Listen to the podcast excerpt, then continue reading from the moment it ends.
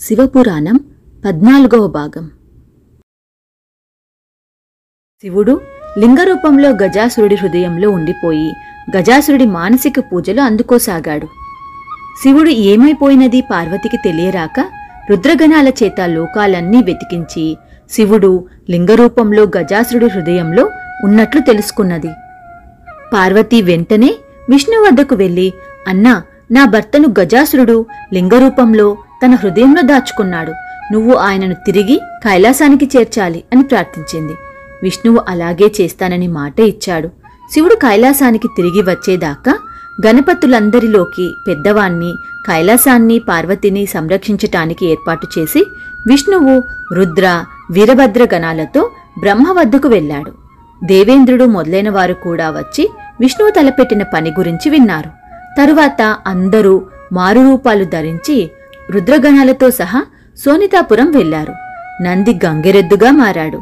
మిగిలిన వాళ్ళంతా వివిధ వాద్యాలు వాయించే వాళ్ళ వేషాలు ధరించారు. విష్ణువు ఎద్దును ఆడించేవాడుగా మారాడు.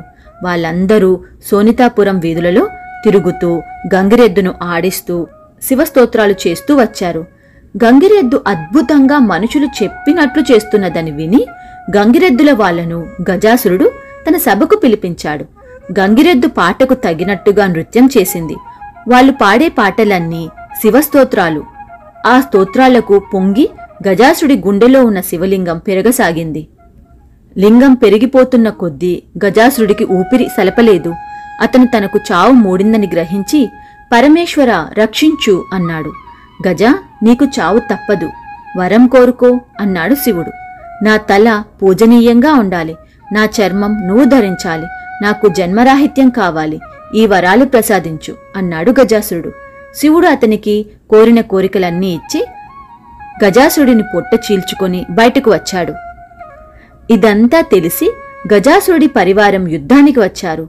ఆ రాక్షసులందరినీ విష్ణువు చంపేశాడు. తరువాత బ్రహ్మ విష్ణు దేవేంద్రుడు నందీశ్వరుడు మొదలైన వారు తమ ఎప్పటి రూపాలు దాల్చి శివుడికి నమస్కారం చేశారు. వారంతా రుద్రగణాలను వెంటబెట్టుకొని కైలాసానికి వచ్చారు. శివుడు తాను గజాసురుని చంపి తిరిగి వచ్చినట్లు పార్వతికి కబురు పంపాడు.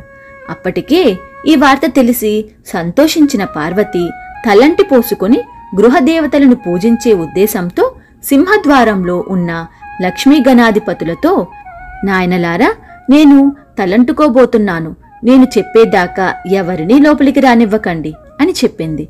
మరి కొంతసేపటికి నందీశ్వరుడు మొదలైన వారు వచ్చి లోపలికి ప్రవేశించబోయారు.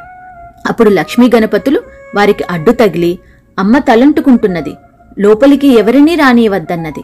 అందుచేత ఆమె చెప్పేదాకా మీరు లోపలికి పోరాదు అన్నారు. మాకు ఈశ్వరాజ్ఞ ఉన్నది.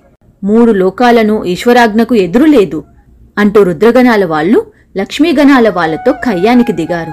కోలాహలం జరిగింది. ఈ కోలాహలం విని పార్వతీ పరిచారిక వచ్చి చూసి పార్వతీ వద్దకు వెళ్ళి లక్ష్మీగణాల వాళ్ళు రుద్రగణాల వాళ్ళు కొట్టుకుంటున్నారు అన్నది. రుద్రగణాల వాళ్ళ ప్రవర్తనకు కోపగించి పార్వతి లక్ష్మీగణాల వాళ్ళకు సహాయంగా దేవగణాల వాళ్ళను పంపింది. లక్ష్మీగణాలు దేవగణాలు ఏకమై రుద్రగణాలను చావుగొట్టి తరిమేశారు. లక్ష్మీగణాల వాళ్ళ చేతుల్లో ఓడి పారిపోయిన రుద్రగణాల వాళ్ళు శివుడి దగ్గరకు వచ్చారు. అక్కడ ఉన్న నారదుడు పార్వతీ ద్వారపాలకులకు ఇంత పొగరా శివుడి ఆజ్ఞ ధిక్కరిస్తారా? అన్నాడు. తన మృత్యులు దెబ్బలు తిన్నందుకే మండిపోతున్న శివుణ్ణి నారదుడి మాటలు మరింత రెచ్చగొట్టాయి. ఆయన తన త్రిశూలాన్ని పంపి లక్ష్మీగణాల వాళ్ళ తలలు నరికించేశాడు. తన ముద్దుల కొడుకుల తలలు తెగిపోయినందుకు పార్వతీ విచారంలో మునిగిపోయింది. పార్వతీదేవి ద్వారం వద్ద ఇప్పుడెవరూ అడ్డేవారు లేరు. అందుచేత శివుడు బ్రహ్మ విష్ణువులను వెంటబెట్టుకుని పార్వతి ఇంటికి వచ్చాడు.